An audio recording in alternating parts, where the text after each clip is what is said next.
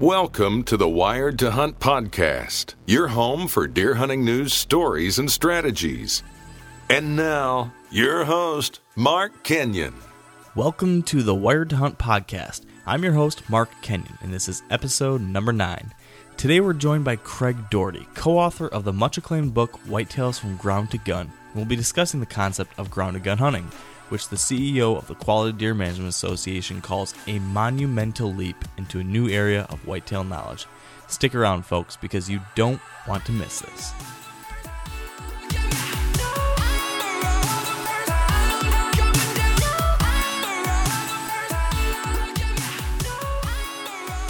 Now, before we get started here today, I want to quickly apologize in advance for a few audio issues in this upcoming interview due to a poor phone connection with our guest. Thanks in advance for your understanding. All right, hello, Wired Hunt Nation, and thank you all so much for being with us. Today, we've got an extra special episode of the Wired Hunt podcast because joining me and Dan today is a board member of the Quality Deer Management Association, the president of the wildlife consulting company North Country Whitetails, and the best selling author of two books, Grow 'em Right and Whitetails from Ground to Gun. This is Mr. Craig Dougherty. Welcome to the show, Craig. Well, thank you. Happy to be with you and your uh, podcasters. Yeah, we are thrilled to have you here today as well. And, you know, with that said, Craig, today we're hoping to chat about this concept of ground to gun hunting, which your newest book is really focused on. But before we get to that, you know, could you tell us a little bit more about yourself and how you came to be the author of this book?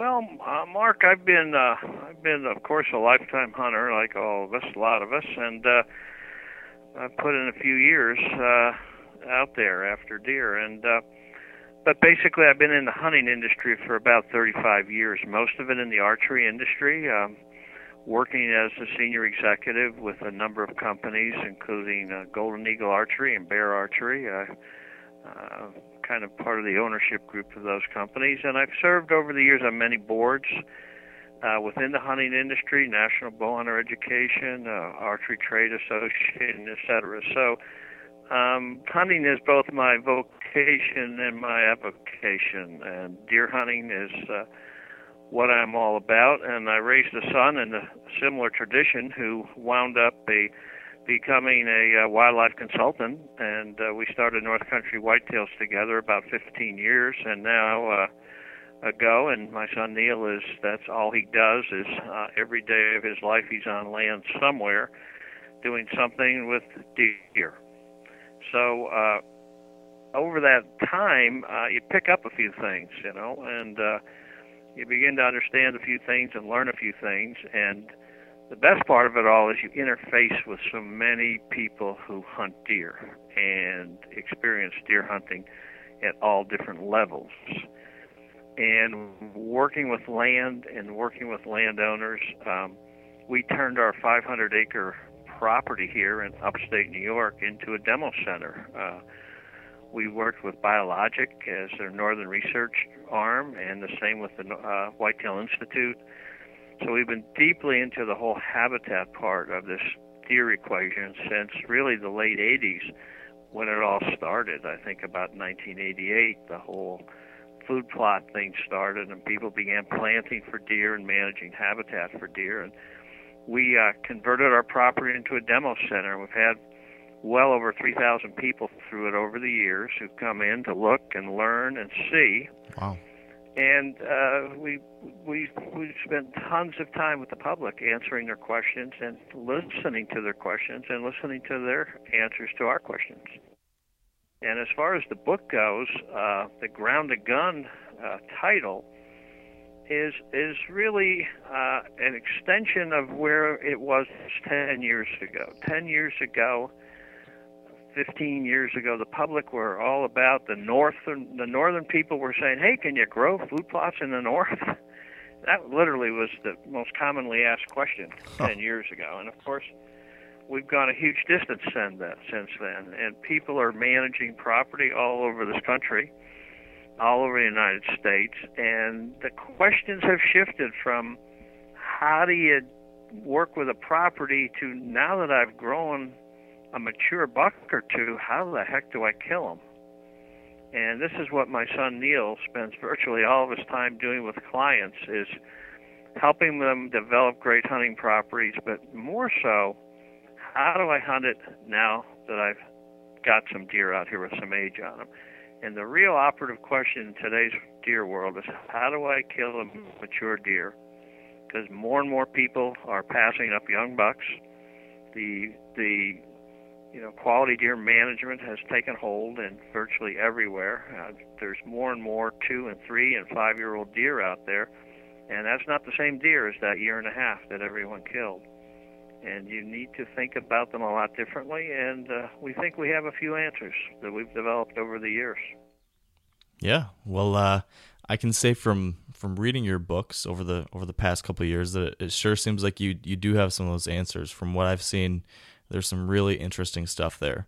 So, you, as I mentioned at the top of the show, we wanted to dive more into this topic of ground to gun hunting, which you know your your newest book, Whitetails from Ground to Gun, covers, which also as of this week is available as an ebook format on Amazon, I believe. But with that said, could you kind of break down exactly for us what does ground to gun hunting mean? Well, Mark, the the the essence of ground to gun is the connection between understanding land and understanding deer. And we really don't believe you can fully understand deer unless you understand how land works.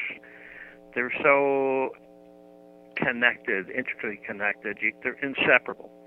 And frankly, I've been a lifetime hunter, but I hunted 20 years for deer without understanding land.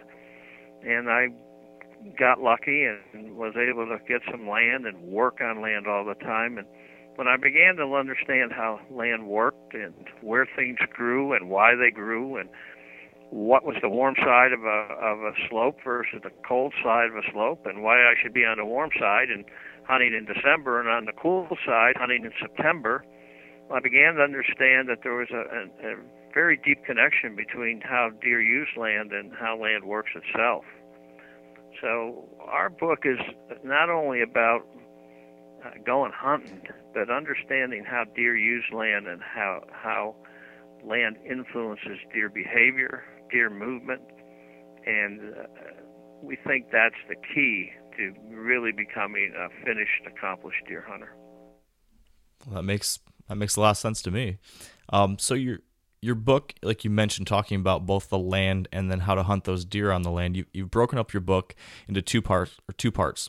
Part one being focusing on that land side of the equation, and you know, while going through those first couple, couple chapters, some of the things that I found very interesting were the fact that you were looking at, you know, what does a piece of hunting ground have to have to hold a mature deer, to be able to grow mature deer, and to eventually be a good hunting property as well. So, could you share with us a little bit about, you know, what those aspects of a property are that will result in that great hunting property that we're all looking for? Well, Mark, the uh, the, the we we deal with land all the time. Um, basically, we work on people's properties, we work on our own property, and we look for properties for people to buy. And so we, we see a lot of ground. And basically, there's certain things we look for when we're going to get a put someone into a hunting property, and something that people would look for. And I'll be honest, I, I don't mean to have it come out the wrong way, but the the wrong guy to get you a hunting property is a realtor. Uh, I happen to be a licensed real estate agent here in New York State, and uh, I, that's not how I make my living, but I, I needed to do it because I was involved with some real estate deals over the years. But, um, the, you know, realtors sell issues, uh, they understand real estate through a, concept called comparables. You know, every house in this block is somewhere between two hundred and two hundred and thirty thousand dollars, give or take. And that's not the way hunting property is. Uh, we have a concept we refer to, I've written about, called huntable acres. Uh, take 300 acres, for instance. Um, you can see 300 acres, and uh, 287 of them are all huntable. Any place on that 287 acres, you can rig a stand and kill a deer. There's a 300 acres a half mile down the road, and maybe only 78 acres of it is huntable. So, if people are looking for a piece of hunting ground, the first thing you understand is how many, how much of that is huntable. And what do I mean by huntable? Well, if there's uh, many old farms are all the fields are uh, along the road. So let's say it's a 250 acre farm, but if a hundred acres of it is all hay fields that run along a public road, which is very common because that's how you get your tractors and hay wagons in and out of out of the the hay fields. Right. Well, most of those hay fields are not really going to be where you're going to be hunting. Um, it, they're poachable. They're deer get harassed. Your old deer won't be out in those and visible very much, and you're not going to want to have that kind of a piece of ground. So you look for huntable acres. We've had uh, situations where we were we've sold some property and we've lost a a sale for two hundred dollars. Uh, the guy went down the road and bought his own uh, 300 acres and saved 200 bucks a piece. Uh, he saved 208 dollars an acre, and what he bought was 100 acres of huntable land and 200 of non-huntable land, and so you've got to think that way. Uh, you've got to think how does the wind go across the property. That's very very important in terms of huntability. If your property is all up and down and ridges and gullies and swirls. Um, and if you're a bow hunter, you may not be able to hunt that much of that property. That doesn't mean it's bad. That doesn't mean it's bad, but it, you've got to think about whether the place you're buying is easy to hunt or not. In the more populated areas, you need to think through very carefully the neighborhood. Neighborhoods matter. If you're uh, going in and looking at a place and you're going to take a look at a property and the road that rings it is is you know surrounded by junkyard dogs on chains and there's a bunch of racks nailed to every garage a year and a half old deer and you pretty clear signal there that there's a lot of hunting going on in that neighborhood and not a lot of quality hunting and you might want to uh, do some background checking to see if the neighborhood you're moving into is going to be hunter friendly or uh, you know the kind of hunting you want to do friendly. Some places are notorious for being poached, and like it or not, that that's a reality, and your your time with that in that property can be holy hell if all you're spending your time doing is trying to run trespassers off of it. So there's a lot of factors that go into what makes a good deer hunting property. But huntable acres is important. Is it going to be easy to hunt? Um, we don't worry a lot about the deer population. A lot of people get sucked into, wow, there's a lot of deer there. Well, as long as there's some deer there, you can make more deer by the way you hunt and what you do with the land. Uh, we worry a little bit more if they're overcrowded with deer and they've wiped out all the good habitat. But so numbers of deer, you've got to have a basis to begin with, but you can do a lot about that. But if you're in a neighborhood of five square miles and everybody there is an outlaw and everybody's a poacher, that that's to be definitely avoided. Um, the best thing you can see on on the neighbor property as you go down the road would be a quality deer management sign on their trees where they say we practice quality deer management. That's the neighborhood you want to be in because they're not going to be poaching. They're not going to be doing all the stuff that's going to make your life hell as a landowner. Yeah. So this brings up a question that I often have kind of asked myself and have talked about with a number of people.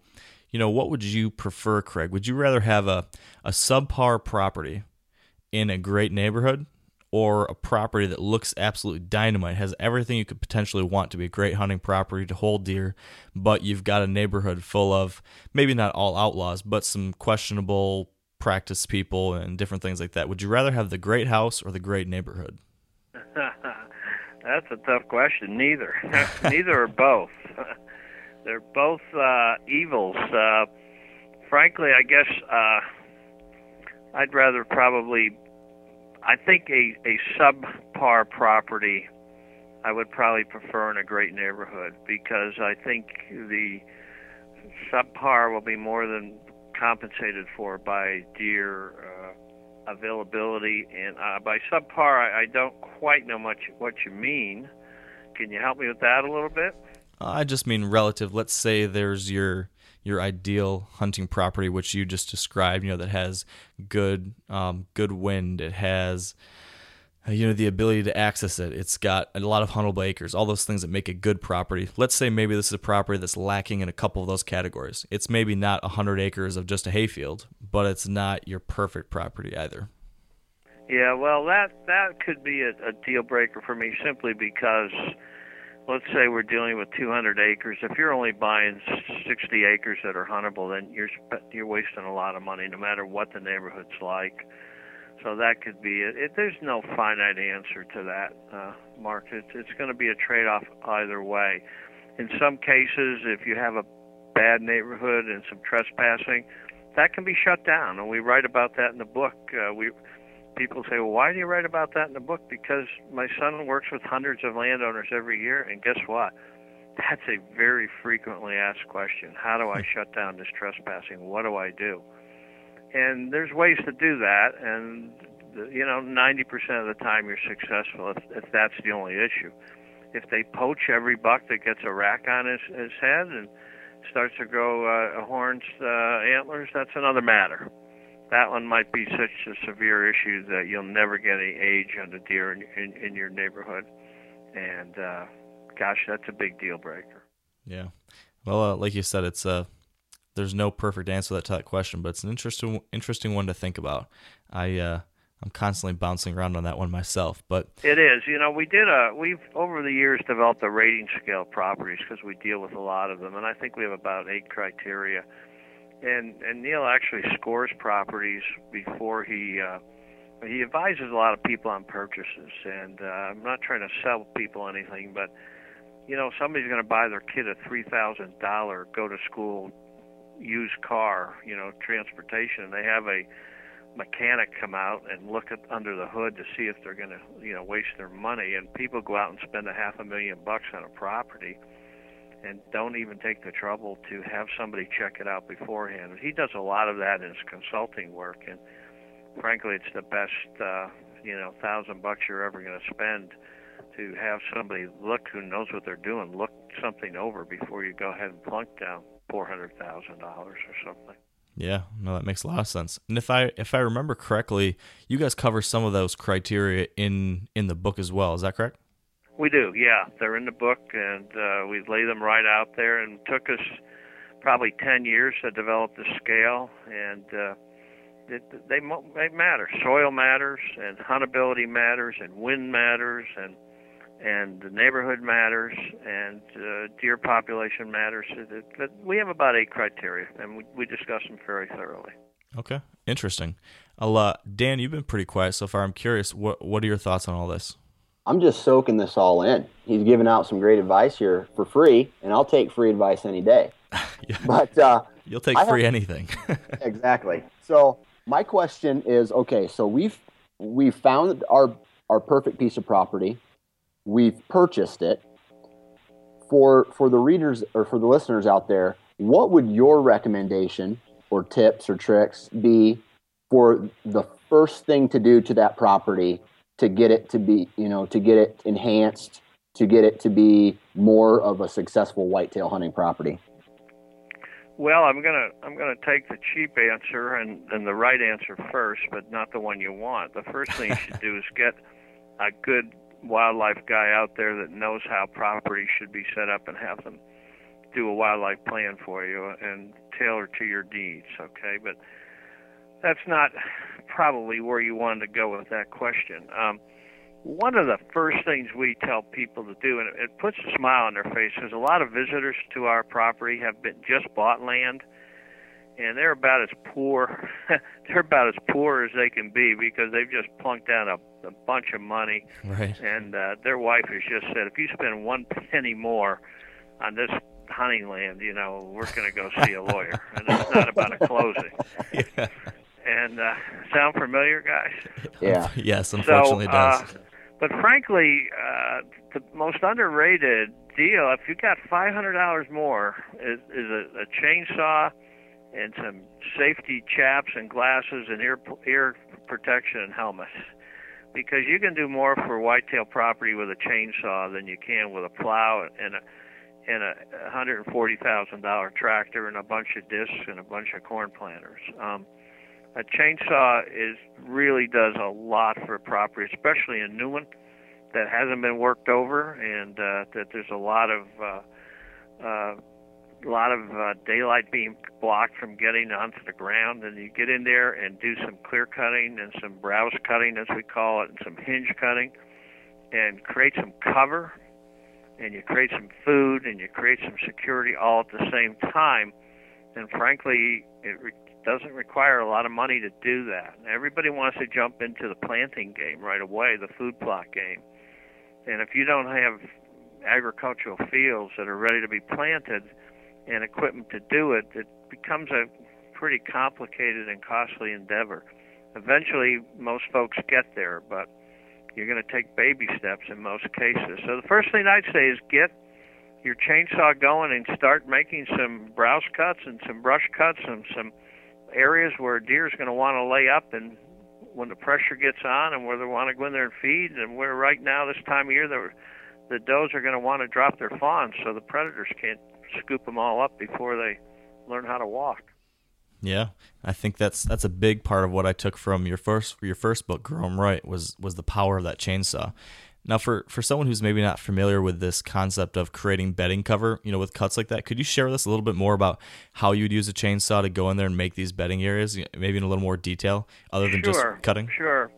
Well, you're not going to go in and cut down a, a beautiful mature oak woods or, or, or hardwoods or something like that to create bedding cover. But most most properties have fringe cover. A lot of people call it, or uh, more precisely, it would be early successional habitat, where the old fields have grown back for maybe they've been growing 10, 15, 20 years, and the, the what we call pole timber on them. It might be four inches across or eight inches across or six or four.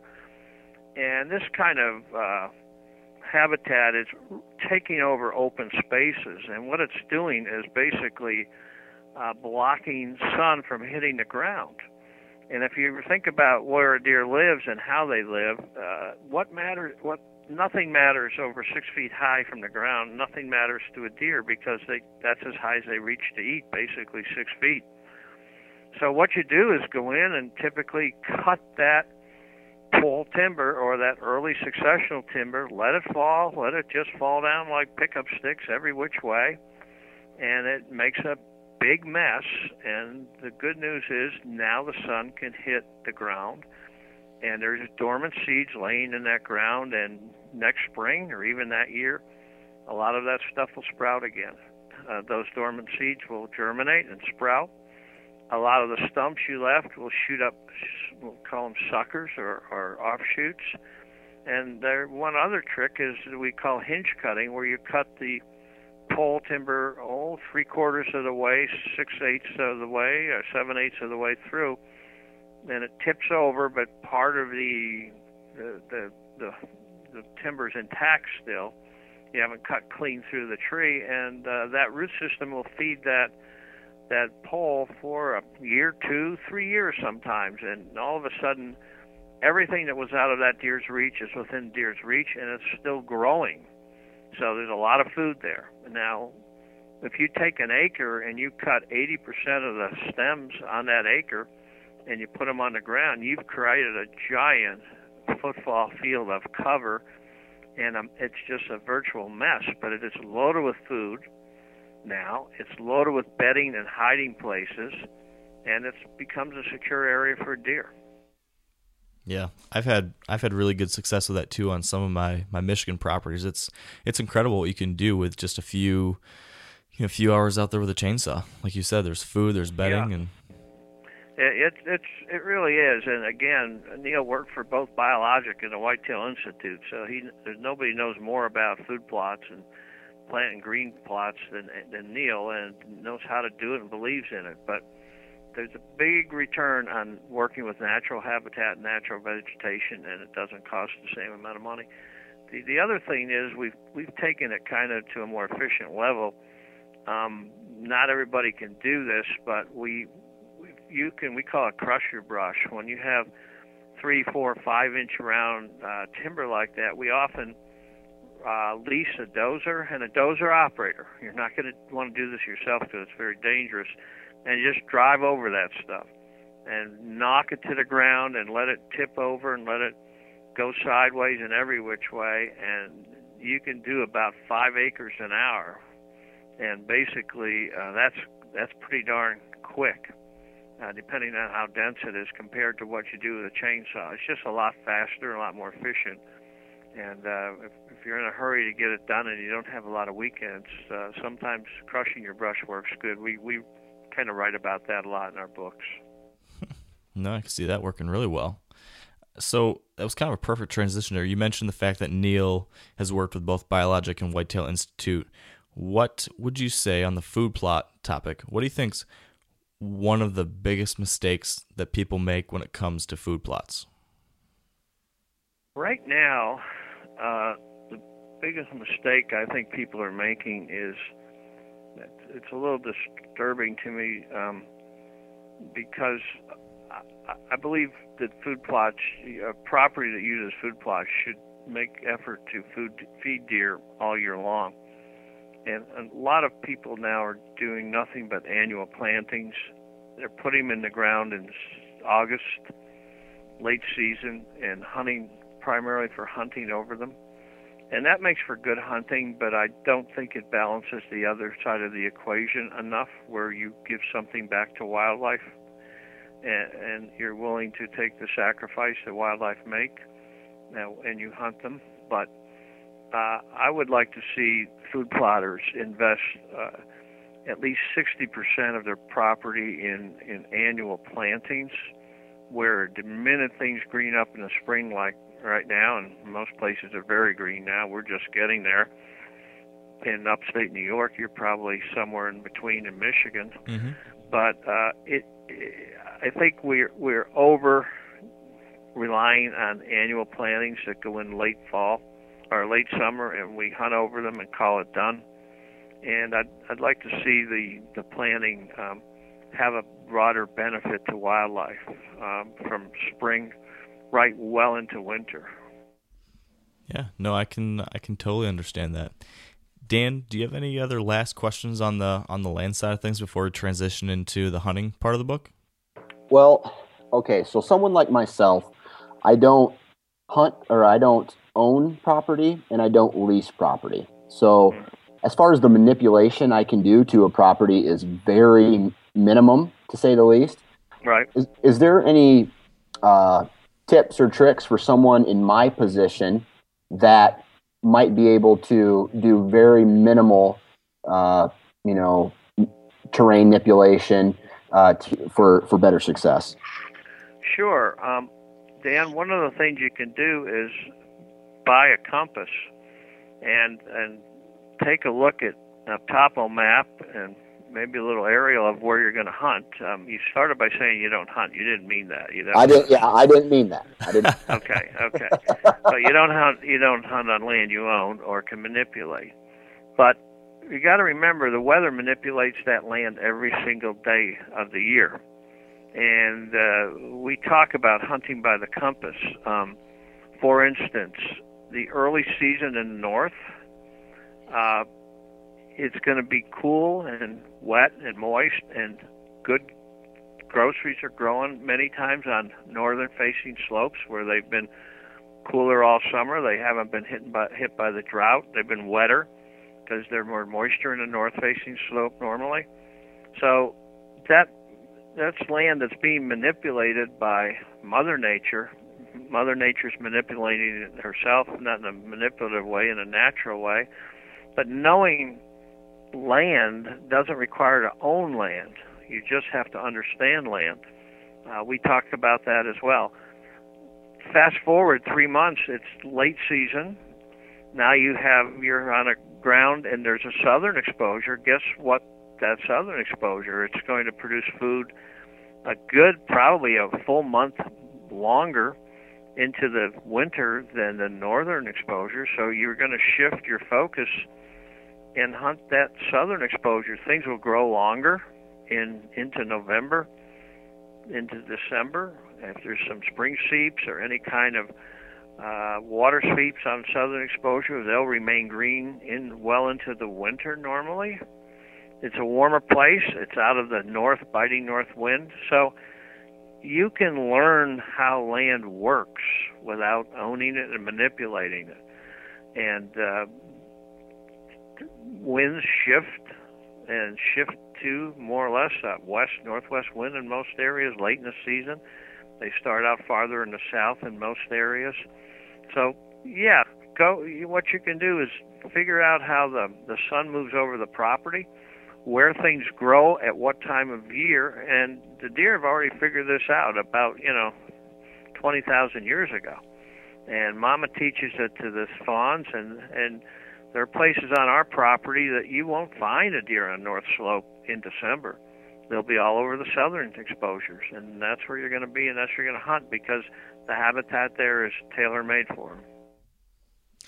I uh, I love that idea of, of hunting by the compass. That's that's pretty interesting. So continuing then as we shift to the side of the part two of the book that's really focused more on hunting those mature bucks once you've developed a property or have a property that holds them. Uh, in the book, you mentioned the fact that you know you guys believe that mature bucks have unique personalities. And i really like this concept. Can you elaborate a little bit more about how you think you know these bucks have their own personalities? And then as hunters how can we learn a buck's personality and then use that to our advantage? Well i guess it's how do you know when you know? How did we why did we conclude that? Um, uh, i'm talking to you now from a cabin and I, I saw a deer go, move by the cabin about 30 minutes ago, and and Neil is on the land too. So I don't think there's a day goes by. I, at least five, uh, six out of seven days a year, I'm watching deer, and so is my son Neil, in, in the woods all the time. So you begin to pick some things up. But uh, what we, with total certainty, we we understand and we've seen personalities emerge on deer, uh, deer that we've known. Uh, we had a deer here, a, a two and a half year old buck once. We called him Evander after Evander Holyfield, and he was a fighting fool. And this deer, every time we saw him on camera, he was bristled up. Every time he was at the group, he was he was cowing the other bucks in the group. He was the constantly spoiling for a fight. By by two weeks into the bow season, he had half of his tines were snapped off from fighting. Wow! And he was a very aggressive deer, and you can hunt him with rattling horns and and you can uh, you can hunt him with grunt calls and all kinds of aggressive hunting tactics will work on a deer like that. Frankly, the neighbor down the road shot him in the backyard because Vander came in and started picking a fight with a life-size deer target and they shot him off the back porch with a bow. Now that's he, a, he didn't care. That's a story. And, and and we've had we have deer here that we never photograph in the day. We never see them in the day. Uh, we find their sheds, uh, and they're very secretive, very unaggressive deer, and they're homebodies. Uh, we have a lot of cameras we use, and this deer, one that I killed a number of years ago, got very, very lucky. Very late in the year, he was driven out into the feeding situation because of terrible weather. And he showed himself during the last 10 minutes of daylight, and, and I killed him with a muzzle loader. But that buck would show up at night, but you wouldn't see him today. If if you if you believe the concept and you internalize everything happens for a reason in the woods, then and look for reasons all the time, you can begin to put the patterns together. But the deer are very much personality driven, and a, an aggressive deer, you can do so many different things with them compared to these very very timid deer. Um, people who have captive deer, you know, see some deer are aggressive breeding deer. Other never make a move towards the doe. They just don't want any part of the fight. They don't want any part, and they could be very very big six, seven, eight year old bucks weighing 240 pounds, and they still don't choose to try to breed because they don't want the fight, they don't want the hassle. And we know deer that are big travelers and they do a lot of walking, and others who I, I'm not sure they cover 20 acres in, in, a, in a day, if that. And a lot of the telemetry studies that are coming back now are helping us understand individual deer behavior patterns and how they are. But unquestionably, there certain deer just love to tear up trees and love to, you know, make scrapes and be the boss of the whole half side of the hill, and others are very secretive, sulking around, and you got to hunt them differently. I read uh, a little bit in your book uh, about your your use of trail cameras. Can you elaborate? I'm a, I'm a huge fan of trail cameras. Uh, for me, the first card pull of the year is probably the most exciting. Uh, just up there with like finding a big shed or uh, you know actually killing a deer. Could you tell us your strategy about uh, how you use trail cameras? Well, sure. We uh, we've been using them a long time. We started with the primitive ones that, that would go off and the deer would jump five feet in the air because of the shutter noise and the flashes and stuff. I mean, old Harry Jacobson, I think, was the first one to bring those out. But we've been using them a long time, and, and the whole culture of trail cameras, I think that's become it's really one of the three biggest inventions I think in the last century in the hunting industry uh, telescopic sight and da da da, but any compound bow, and, and I think trail cameras really is about third in, in, in the rank order or importance, and it's changing everybody. So we've gone from basically the beauty contest where everybody was taking pictures of deer, and you'd bring them in and you know, you'd run to Walmart and get your film developed, and then that night at dinner you'd be passing them around, and it was a beauty contest. We were just looking for big deer and big, big antler deer or something. To more of an understanding now, and basically, if there's the cameras are so good now, they're so fast. You can see behaviors, you can see the videos, you can see what they're doing, and you begin to understand the personalities a lot. You can see personality on film if you know what you're looking for an aggressive buck looks a certain way, stands a certain way. Cat, um, you know, if you're seeing all the time, you see the other bucks out, leave the picture frame, and get out of the area when the buck comes to the camera. The, you know, so you can learn about their personality, about how they photograph, what they look like on camera. You can also learn the, their territory and how they move, because basically you, you know, we'll catch a, a buck, a shooter buck on camera, and we catch him twice, so we say, okay, there there's a data point, two data points. He's here two different times, and he's right now he's nocturnal. And basically, though, let's see where he hangs out. So we'll move a few cameras into that general area where we think, and, and you know, so now he's on two cameras, but not on the third. So we'll pull that third and shift it over to the other side of the original camera. Uh, you know, 800 yards or something, it caught him there. Eventually, you can very often put a pattern together if you're tracking a steer, if you have a half dozen cameras, and look at the time he shows up, where he shows up, and you can get a feel for how he moves across that property. Uh, Neil killed a very special buck a few years ago. We called him Traveler because he he moved a lot, and uh, our neighbors actually caught him on camera. And, but Traveler um, Neil watched this deer on camera for about 50 some days before he ever hunted him because he only moved at night. We never caught him in the daylight on camera. And then all of a sudden, you know, we got into the rut, and now we caught this deer on camera two different times. Once he actually bred a doe on camera, wow. and it was time to make your move. So we we understood that buck was a total nocturnal buck, and the last thing we would do is make a move on that deer at night. Uh, I'm sorry, that only moved at night because he, you know, that would be the end of him in that area if he cut your uh, scent a couple times when you went in and hunted. We knew where he liked to be.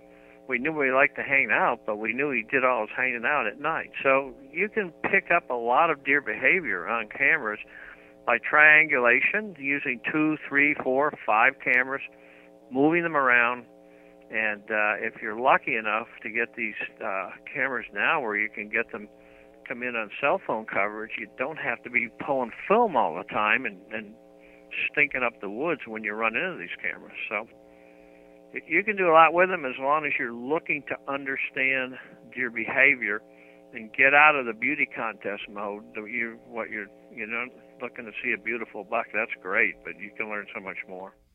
Yeah, no, they've totally changed the game, that's for sure. So, two more questions on that topic.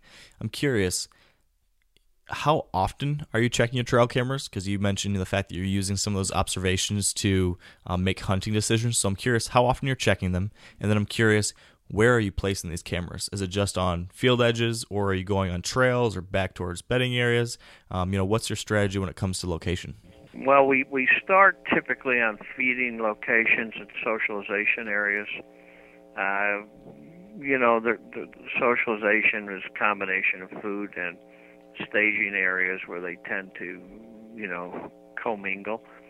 And uh, basically, uh, from there, uh, that helps us get a good feel for, for what's going on and when it's going on and who's around. So I would say early in the season, 80% of, and I'm saying we're on our own property here, 500 acres. We run about a dozen cameras. About 80% of them are on food sources because we, over the years, created a lot of open food plot type food sources, and that's where they spend their time, especially in the evenings. So that gives us a, a, an idea of who's here. That's taking the inventory, putting together your shoot sh- shooter list, and then uh, as um, we anticipate the movement to start to set in, where they're going to move and travel more in the pre-rutting situation when they get walking around and these bucks do more than food feed they go looking we'll shift a lot of them to ridges and known travel corridors where these bucks are tend to move through and as they are searching and seeking out does so we we shift some of them then off of food sources and get them more into uh, woods environments uh, ridge environments and, and places like that. Because uh, frankly that guy isn't going to spend uh, that you're after to kill that older deer is not going to be spending a lot of fall time on food plots he'll spend it in the early season in the summer where he's eating heavy but as soon as his his focus shifts from fattening up to breeding he's going to get on he's going to move through those food plots maybe never even touch them because by then the pressure's building the neighborhood pressure's building, the traffic on the back roads is building. He's aware. He's five years old. He knows there's stuff going on. So he's going to spend less and less time out there posing in the open. So we've got a lot of our cameras by then back off of food plots on areas where he we have a very good feel he he might want to cross. And we're just going to see is he going this way or that way? Is he using this ridge or that ridge?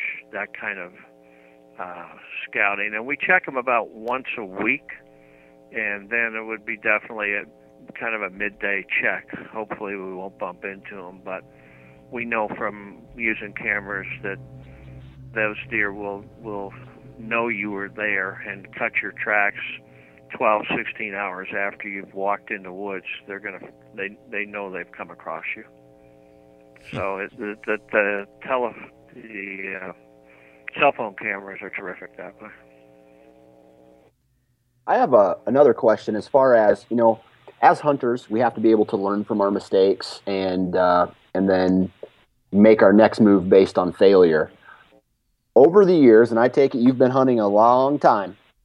How many are? What would you say is the biggest educational moment in your hunting career? Wow, I think uh, I think uh, that's a great question, and the biggest educational.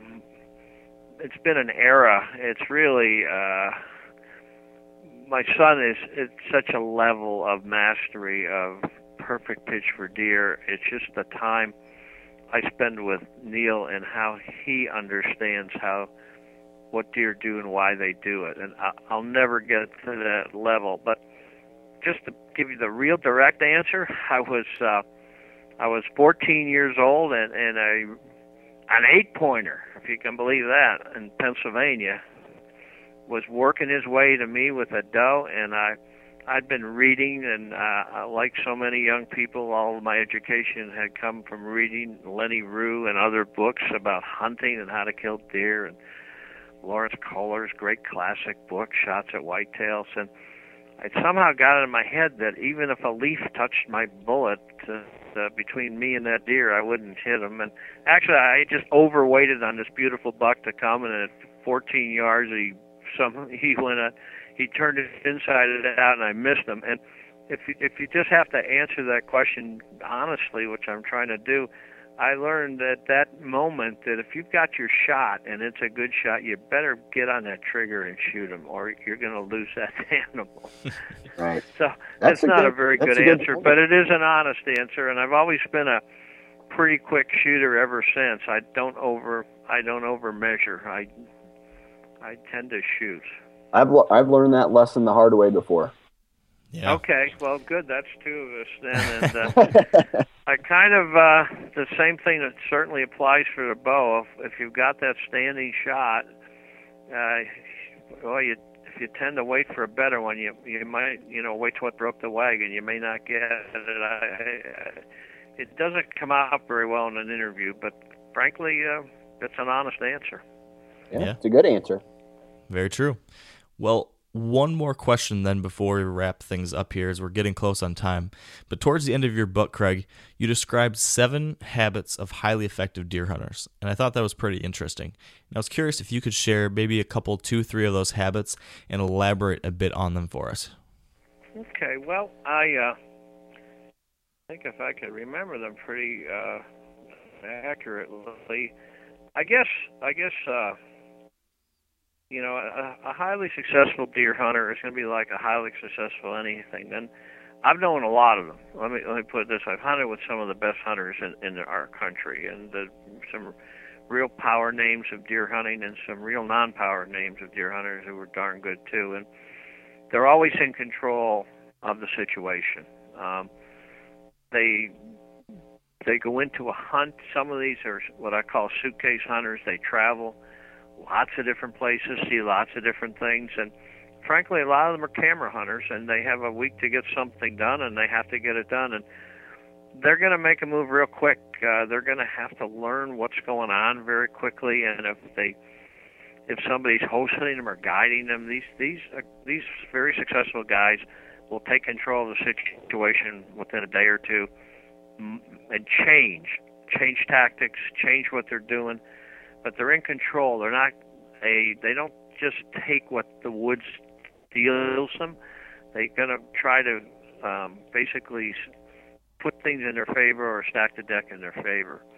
Um, uh, so most successful hunters I know are either gonna, you know, find a good place to go, or they're going to basically, uh, you know, hunt under good conditions, or they're going to modify some habitat or they're going to got become the smartest guy, you know, in the, in the deer neighborhood or something to to put the odds in their in their favor.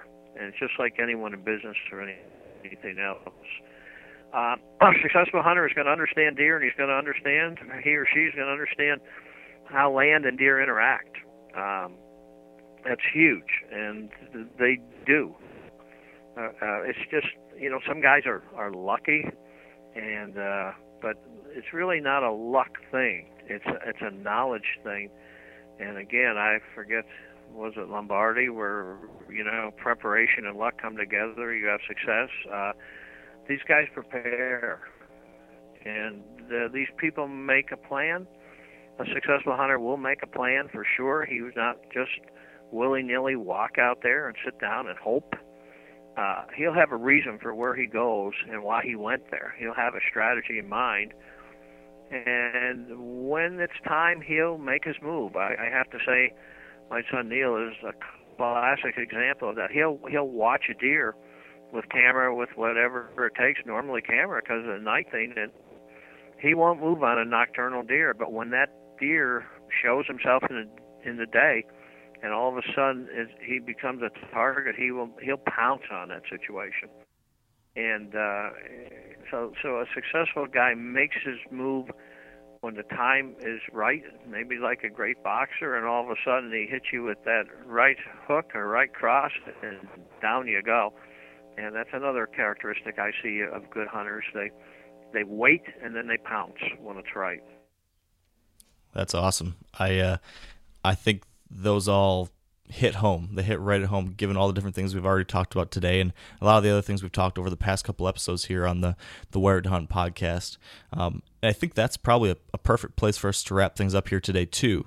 Um, now, you know, as we mentioned at the beginning of the podcast, the book we've been discussing and the book that that houses these um, the seven habits that you were just talking about is White Whitetails from Ground to Gun, and that's now also available as an ebook on Amazon for nine ninety nine, I believe.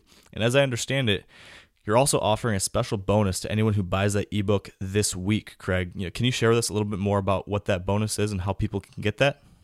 Yeah, well, we, we basically uh, put together I kind of the best of the best of North Country whitetails. Uh, as you mentioned, we wrote an earlier book, Grow 'em Right, which is kind of a bible of property management, and we we went back and looked at all of our speeches and stuff over the last ten years, or and captured a lot of what we just call them pearls of wisdom and put them all together in one ebook. And uh, we uh, you know commented about them why we said what we said why it's that. And we put it together in a in a, a short uh, to the point collection of uh, smart things that we may have said over the last 20 years that can help out uh, a, landowner or deer hunter and uh, we said, well, we'll put it out there this week only.